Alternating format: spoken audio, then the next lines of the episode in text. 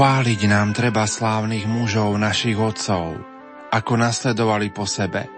Pre svoju rozvahu stali sa vodcami ľudu a pre svoju zbehlosť v písmach viedli národy. V ich výrokoch sú slová múdrosti. Zostavovali piesne a nápevy, písali a prednášali básne. Boli bohatí a obdarení silou. Usilovali sa o krásny život a pokojne žili vo svojich rodinách. Všetci dosiahli slávu u svojich súčasníkov, už za ich života ich chválili. Zostávajú vo svojom potomstve, posvetné dedictvo sú ich vnúkovia, lebo ich potomstvo zostalo verné zmluve a vďaka im a ich synovia. Ich potomstvo zostane na veky a ich sláva nezanikne nikdy. Ich telá odpočívajú v pokoji a ich meno žije z pokolenia na pokolenie – O ich múdrosti rozprávajú národy a zhromaždený ľud ich ospevuje. Úrivkom z knihy Sirachovec, milí poslucháči, otváram naše predpoludňajšie vysielanie pásmo o cyrilometodských púťach. Nerušené počúvanie vám zo štúdia Rádia Lumen Prajú Marek Rimóci a Pavol Jurčaga.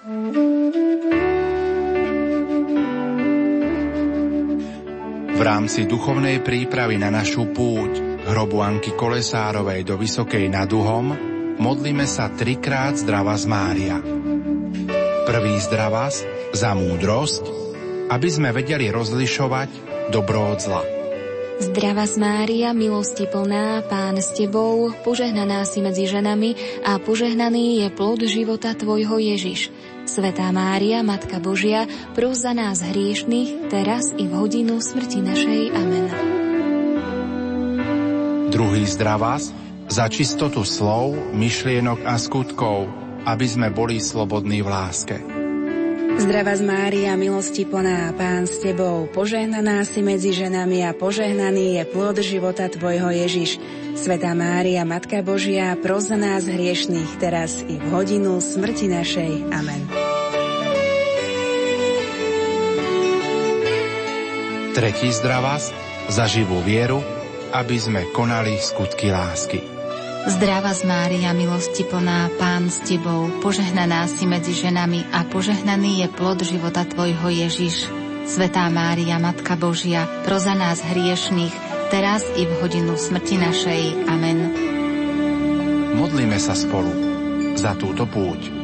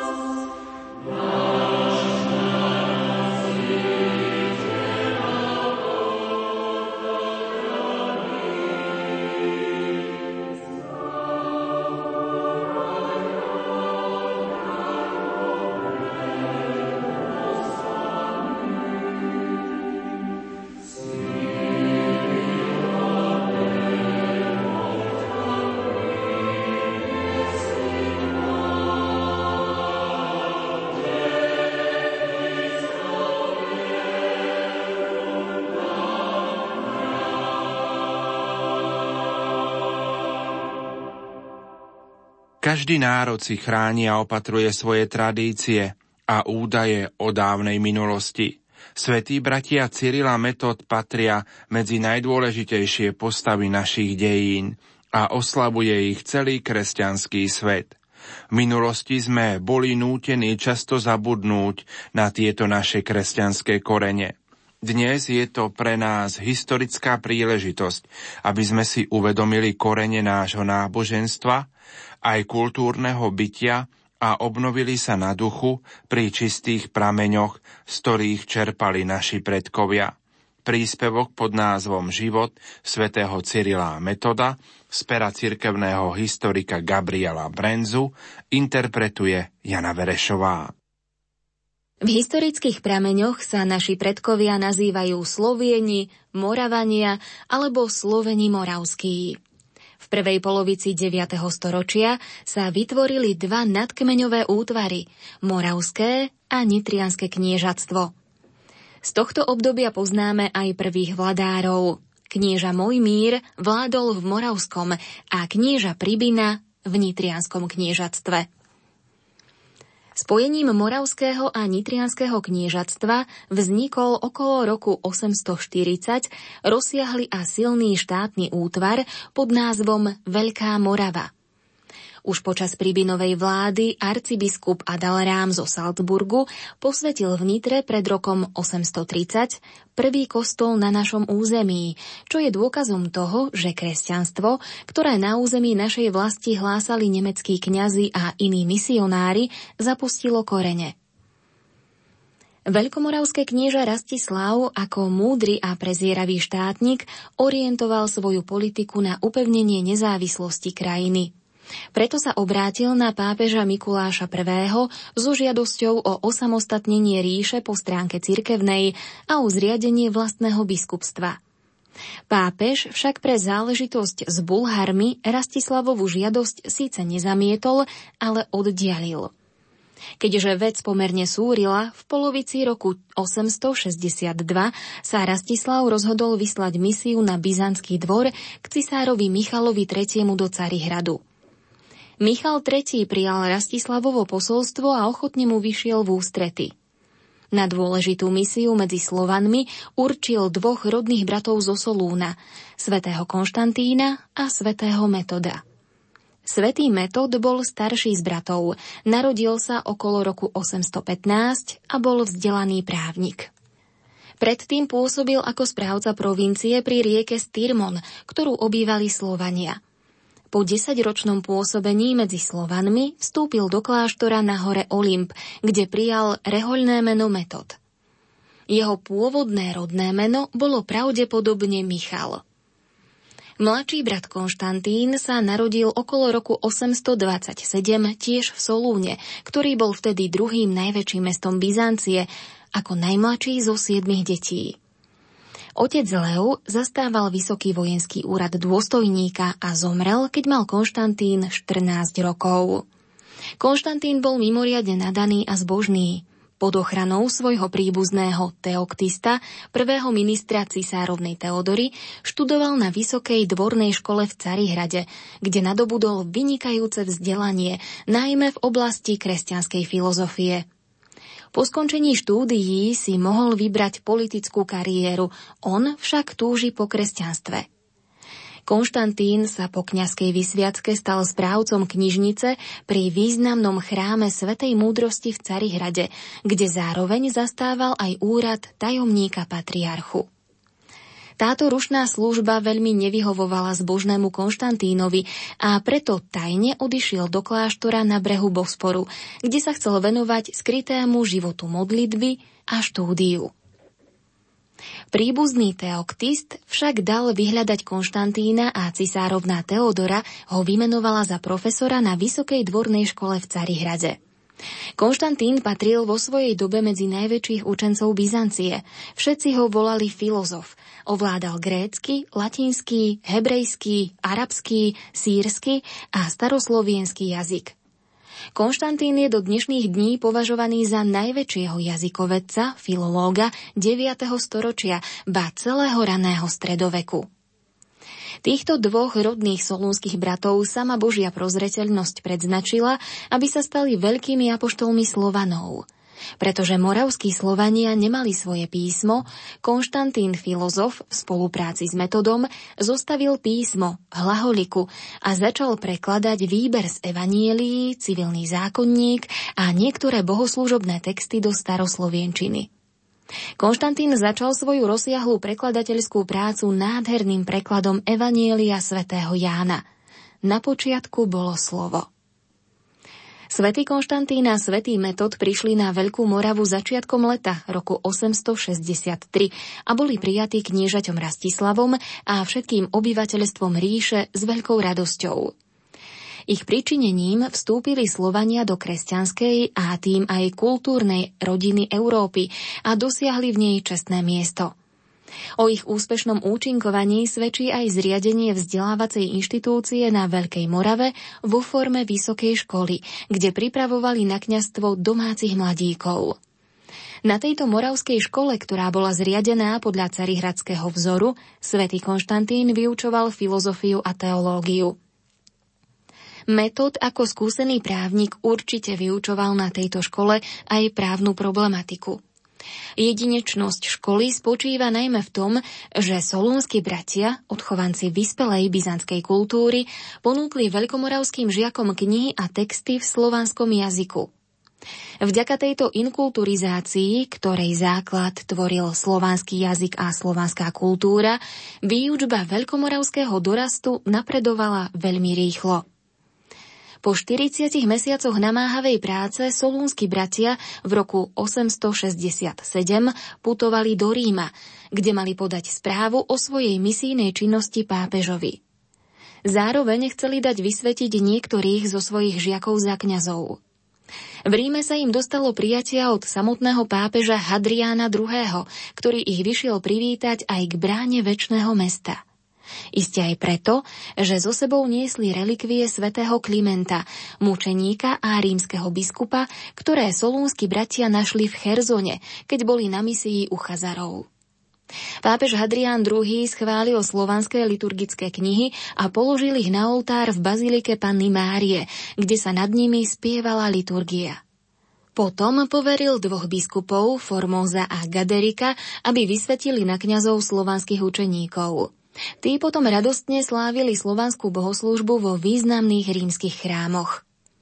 Koncom roka 868 chorľavý Konštantín vstúpil v Ríme do kláštora, prijal rehoľné meno Cyril a onedlho 14. februára 869 zomrel. Pred smrťou sa so slzami v očiach modlil za Slovanov a ich jednotu vo viere – Svojho brata Metoda prosil, aby neopúšťal misijnú prácu medzi Slovanmi. Svetý Cyril bol s veľkou úctou pochovaný v bazilike svätého Klimenta v Ríme a uctievaný od začiatku ako svetec. Svetý Metod sa spolu s vysvetenými kňazmi podľa Cyrilovho želania vrátil k Slovanom. Cestou na Veľkú Moravu sa zastavil u Pribinovho syna kniežaťa Koceľa v Blatnohrade – Koncom roka 869 Koceľ posiela metoda naspäť do Ríma so žiadosťou, aby pápež vysvetil metoda za biskupa. Pápež Hadrián II vyhovel Koceľovej žiadosti. Obnovil dávno zaniknuté panonské arcibiskupstvo Sirmium, pripojil k nemu územie Veľkej Moravy a vymenoval metoda za panonského arcibiskupa a pápežského legáta. Táto skutočnosť svedčí o veľmi dobrom vzťahu medzi solúnskymi bratmi a pápežom, ako aj o ich úspešnom pobyte v Ríme. Vymenovanie svätého metoda za hlavu Veľkomoravskej cirkvy vyvolalo veľké rozhorčenie nemeckých biskupov, ktorí protestovali u cisára Ľudovíta Nemca a nárokovali si na cirkevnú správu Panónie. Svetého metoda vracajúceho sa z Ríma zajali vojenské družiny franského kléru. Arcibiskupa Metoda nespravodlivo postavili pred súd v Regensburgu a uvrhli ho do väzenia za porušovanie cirkevnej právomoci. Po vyše dvoch rokoch na príkaz pápeža Jána VIII bol arcibiskup Metod prepustený z väzenia a mohol sa konečne vrátiť na Veľkú Moravu. Tu ho prijal knieža Svetopluk a dovolil mu uskutočňovať úrad arcibiskupa. Jeho spory s franským duchovenstvom však neustali – V roku 879 obžalovali metoda u pápeža, že ľud privádza do blúdu a že omše spieva v barbarskom, čiže slovanskom jazyku. A preto metod opäť odišiel do Ríma a vysvetľoval všetky falošné obvinenia. Z Ríma sa roku 880 vrátil z Bulou, v ktorej pápež oznámil Svetoplukovi, že metod je vo všetkom pravoverný a potvrdil ho v hodnosti moravského arcibiskupa a pápežského legáta. Na Svetoplukovú žiadosť pápež vtedy vysvetil bavorského mnícha Vichinga za nitrianského biskupa. Viching neskôr nerešpektoval metodovú nadriadenosť. Arcibiskup svätý Metod ostal svojmu poslaniu verný až do svojej smrti – Vyčerpaný neúnavnou prácou a poznačený utrpením, ešte pred smrťou určil svojho nástupcu v osobe kniaza vynikajúcich kvalít, Gorazda, pochádzajúceho z územia Veľkej Moravy.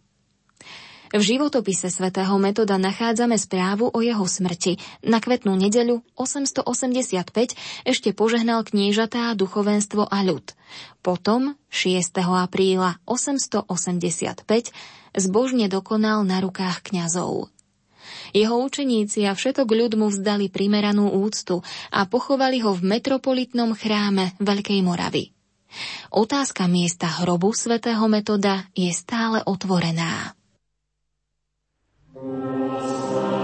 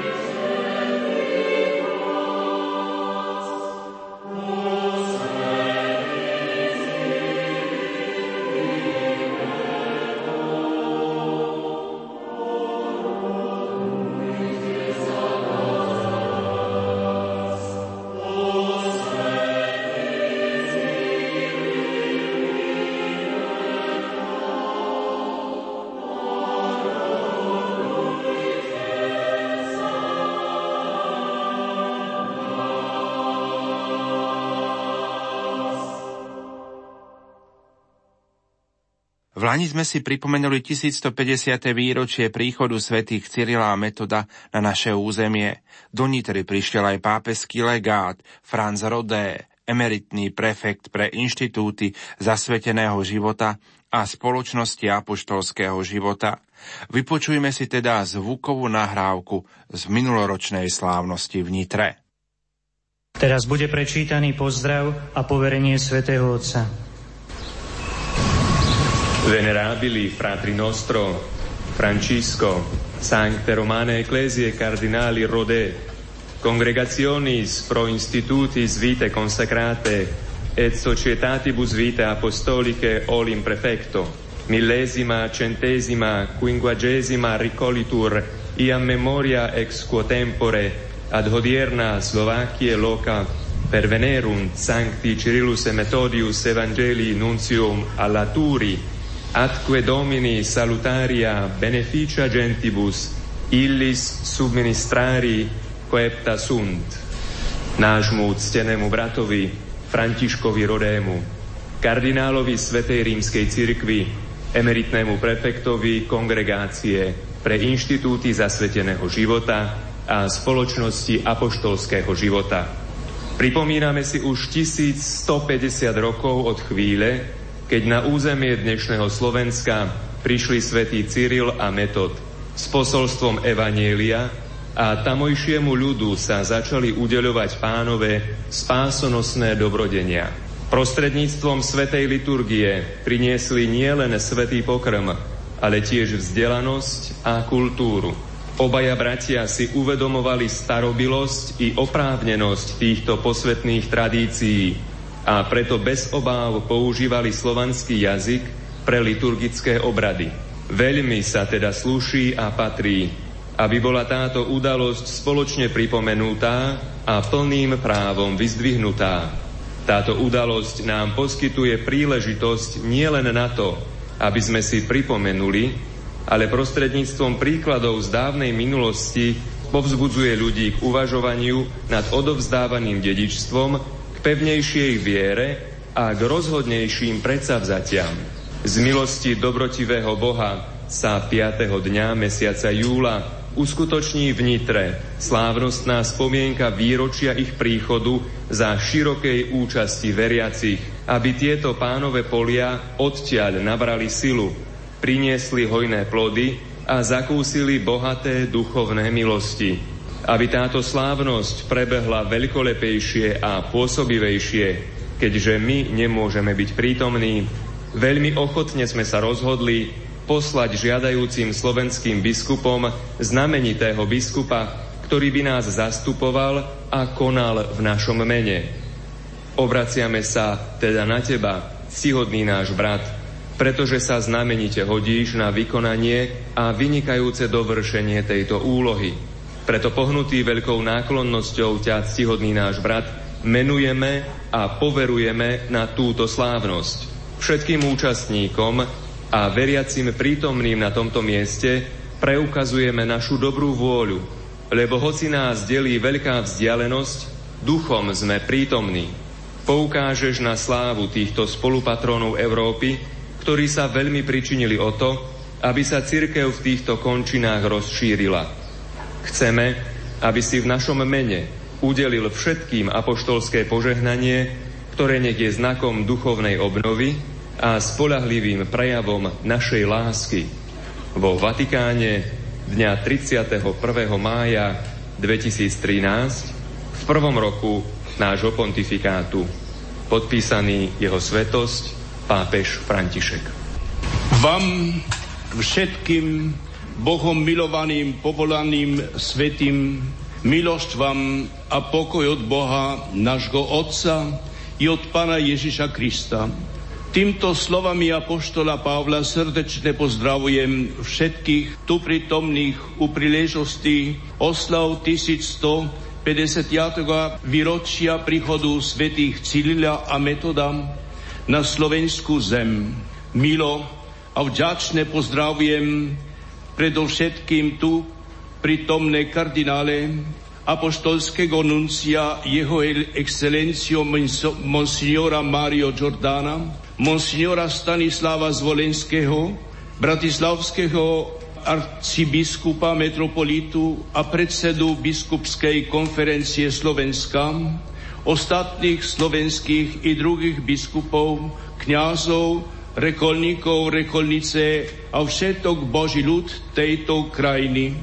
Zvlášť pozdravujem aj štátnych predstaviteľov, zastupcov kultúrnych inštitúcií, ako aj predstaviteľov iných naboženských spoločenstv.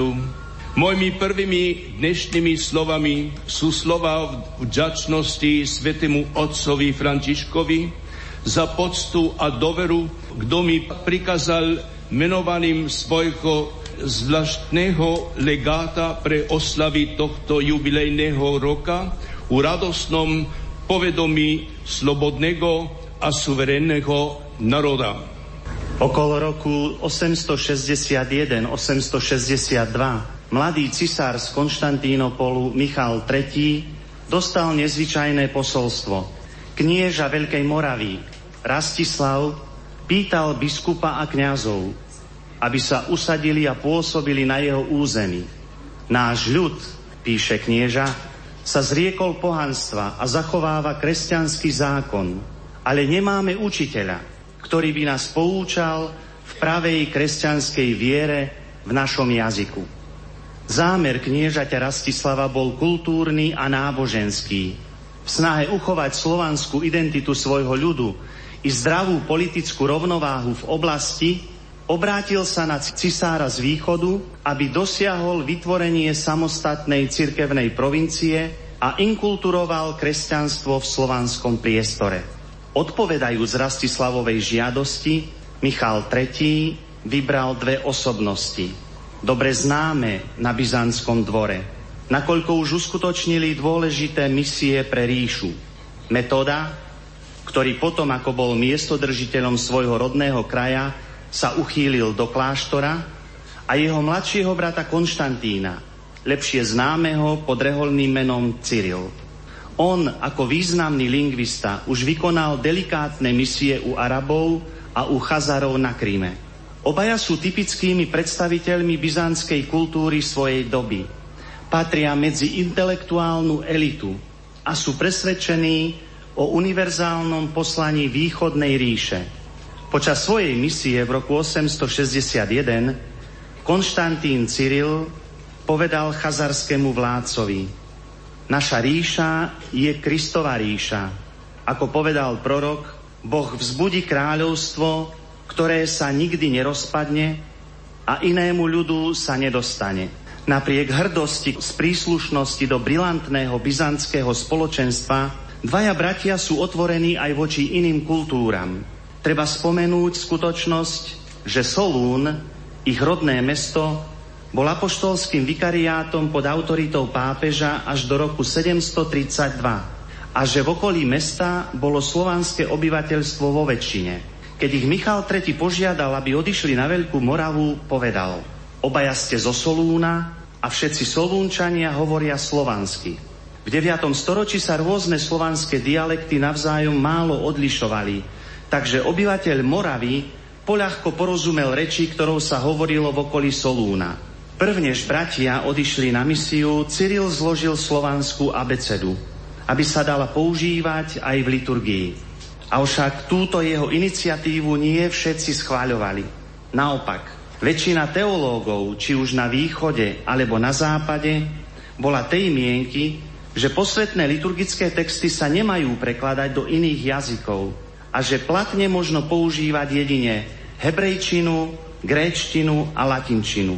Napriek tomuto odporu Cyril bol presvedčený, že pre úspešnú inkulturáciu kresťanskej viery medzi slovanskými národmi je neodmysliteľné ohlasovať kresťanské posolstvo v ich jazyku, takisto ako aj používať slovanský jazyk v liturgii. Z toho dôvodu dvaja bratia preložili do staroslovienčiny čas svätého písma, niektoré texty patristickej literatúry i liturgické texty a tým vytvorili literárny slovanský jazyk ktorý sa stal základom národnej literatúry východných Slovanov. Cyrila Metod dostali na Veľkej Morave od roku 863 do roku 867, približne 3 roky. Potom, následkom politických zmien, prešli k Slovanom do Panónie, kde ich značením prijal knieža Koceľ, Pribinov syn. Toto krátke obdobie bolo jednou etapou v ich ceste do Ríma, kde ich s láskou prijal pápež Hadrián II, ktorý slávnostne schválil slovanskú liturgiu. Tu však vo veku 42 rokov 14. februára 869 umiera Cyril. Vyzývajúc brata Metoda, aby pokračoval v misionárskom diele u slovanských národov. Potom nasledujú smutné dejiny závisti, obvinení, násilia a prenasledovania. Metod hoci ho pápež vymenoval za arcibiskupa a apoštolského legáta pre Moravu a Panóniu, je tri roky väznený, až kým ho neprepustia na rozhorčený zásah pápeža Jána VIII. Medzi tým sa zmenila aj politická situácia. Po smrti Rastislava jeho nástupca Svetopluk obmedzil pôsobenie a vplyv metoda, ktorý sa preto venoval hlavne prekladaniu. Po jeho smrti 6. apríla 885 boli jeho učeníci vyhnaní z Veľkej Moravy a uchýlili sa do Bulharska, kde pokračovali vo svojom misionárskom a kultúrnom diele. Keď knieža Rastislav žiadal od byzantského cisára biskupa a kňazov pre misiu na svojom území, mal v úmysle presný politický zámer a nepriamo aj náboženskú víziu – vytvoriť podmienky pre politickú a kultúrnu samostatnosť. Zriadením nezávislej cirkevnej provincie s vlastnou hierarchiou a slovanským liturgickým jazykom. Táto nová politická formácia v srdci Európy by slúžila ako most medzi latinským západom a byzantským východom. Štát, oslobodený od tlaku Franskej ríše a na druhej strane cirkevná provincia priamo podriadená Svetej stolici. Takáto politicko-náboženská vízia zodpovedala aj cieľom pápeža Mikuláša I. i Hadriána II., ktorí si želali väčšiu nezávislosť od západného cisára, ako aj od rozšírenie vplyvu apoštolskej stolice k byzantskému východu. Proti tomuto plánu sa rozhodne postavil germánsky klérus – ktorý už niekoľko desaťročí evangelizoval slovanské kmene v aktuálnom Slovinsku, Chorvátsku, Čechách, na Morave a v Panónii. Svedčí o tom polemický text nazvaný Obrátenie Bavorov a Korutáncov, napísaný v roku 871 kronikárom zo Salzburgu. Text dosvedčuje, že istý presbyter Richpalt pôsobil dlhší čas na území slovanského kniežaťa Pribinu, horlivo vykonávajúc úrad z poverenia arcibiskupa. Potom však akýsi Grék, Metod, po nedávnom vynájdení slovenského písma na spôsob filozofov, podceňujúc latinský jazyk, rímske učenie a latinské autoritatívne písmo, spôsobil, že omše, evanielia a cirkevné hodinky odbavované tými, čo ich slúžili po latinsky, stratili čiastočne vážnosť pre všetok ľud. A tak teda svätí bratia zo Solúna boli zjavne vnímaní ako votrelci na území, ktoré kanonicky patrilo germánskemu kléru. Misijné a kultúrne dielo dvoch solúnskych bratov a ich učeníkov má hlboký význam pre východné slovanské národy – v pomerne krátkom čase sa im podarilo vytvoriť základy slovanského literárneho jazyka, ktorý sa stal podkladom moderných slovanských kultúr. Veľký význam má ich prínos k idei jednoty církvy. Vyslaní z byzantskej církvy na Veľkú Moravu uznávajú najvyššiu autoritu Petrovho nástupcu a od neho žiadajú schválenie liturgie v slovanskom jazyku. A pápež Hadrián II napriek odporcom s veľkou odvahou schvaľuje ich zámer. Milí bratia a sestry, hovoriac o Cyrilovi a Metodovi sa často opakujú výrazy ako politický kontext, kultúrny zámer a podobne. Ale kde je ich svetosť? ktorú uznáva univerzálna církev. Zaiste, dvaja bratia zo Solúna predstavujú zvláštny prípad kresťanskej svetosti, ktorá vznikla v konfliktnej situácii. V dobe, kedy je církev ešte formálne jedna, ale so silným vnútorným napätím medzi jej východnou a západnou časťou, dvaja bratia z Byzancie prichádzajú na slovanské územie, kde nevyhnutne narážajú na politické záujmy západného impéria. Ich priblíženie k slovanským národom je o to nebezpečnejšie, že slovo Evanielia je odovzdávané v zrozumiteľnom jazyku a napísané vlastnou abecedou. Násilné reakcie teda nemohli chýbať. A teda svetosť pri tom všetkom. Tá sa prejavuje v úprimnej láske k menej vzdelanému ľudu, vzhľadom na vyššiu a učenejšiu byzantskú spoločnosť. Zdá sa zvláštne a podivuhodné, že svetí bratia, napísal Ján Pavol II, nijako sa neusilovali vnúcovať národom, ktorí mali hlásať evanielium nepopierateľne vyššiu úroveň gréckého jazyka a byzantskej kultúry alebo zvyky a obyčaje pokročilejšej spoločnosti, v ktorej vyrástli. Ich svetosť sa prejavuje v túžbe priblížiť Krista a jeho posolstvo spásy, aby bolo prijaté nie ako cudzia reč, ale ako vrelé pozvanie, ktoré preniká do srdca ich svetosť sa prejavuje v trpezlivom a dôstojnom znášaní nepriateľstva a nespravodlivostí, ktoré nerobia čest ich pôvodcom. Ich svetosť ďalej sa prejavuje v otcovskej láske a dobrote, na ktorú slovanské národy nikdy nezabudli. Kult svetých solúnskych bratov zostal živý u slovanských národov počas stáročí. Na západe ich kult vyzdvihol a poctil pápež Lev XIII v roku 1880 encyklikou Grande Munus. Ale od pontifikátu Jána Pavla II. majú zvláštne postavenie v církvi. 31. decembra 1980, práve 100 rokov po encyklike Leva 13. a 1100 rokov po liste Jána 8., ktorým schválil slovanský jazyk v liturgii, Slovanský pápež vyhlásil svetých Cyrila a Metóda za spolupatrónov Európy spolu so svetým Benediktom. A v roku 1985, na tisícté výročie smrti svätého Metóda, vydáva encykliku Slavorum Apostoli, v ktorej ich nazýva predchodcami ekumenizmu a tvorcami jednoty medzi východnou a západnou církvou. Na koncu tejto encykliky sa Jan Pavol II obrača na Pana Boha touto molitbou. Veľký trojjediný Bože, Tebe zverujem poklad viery slovanských národov.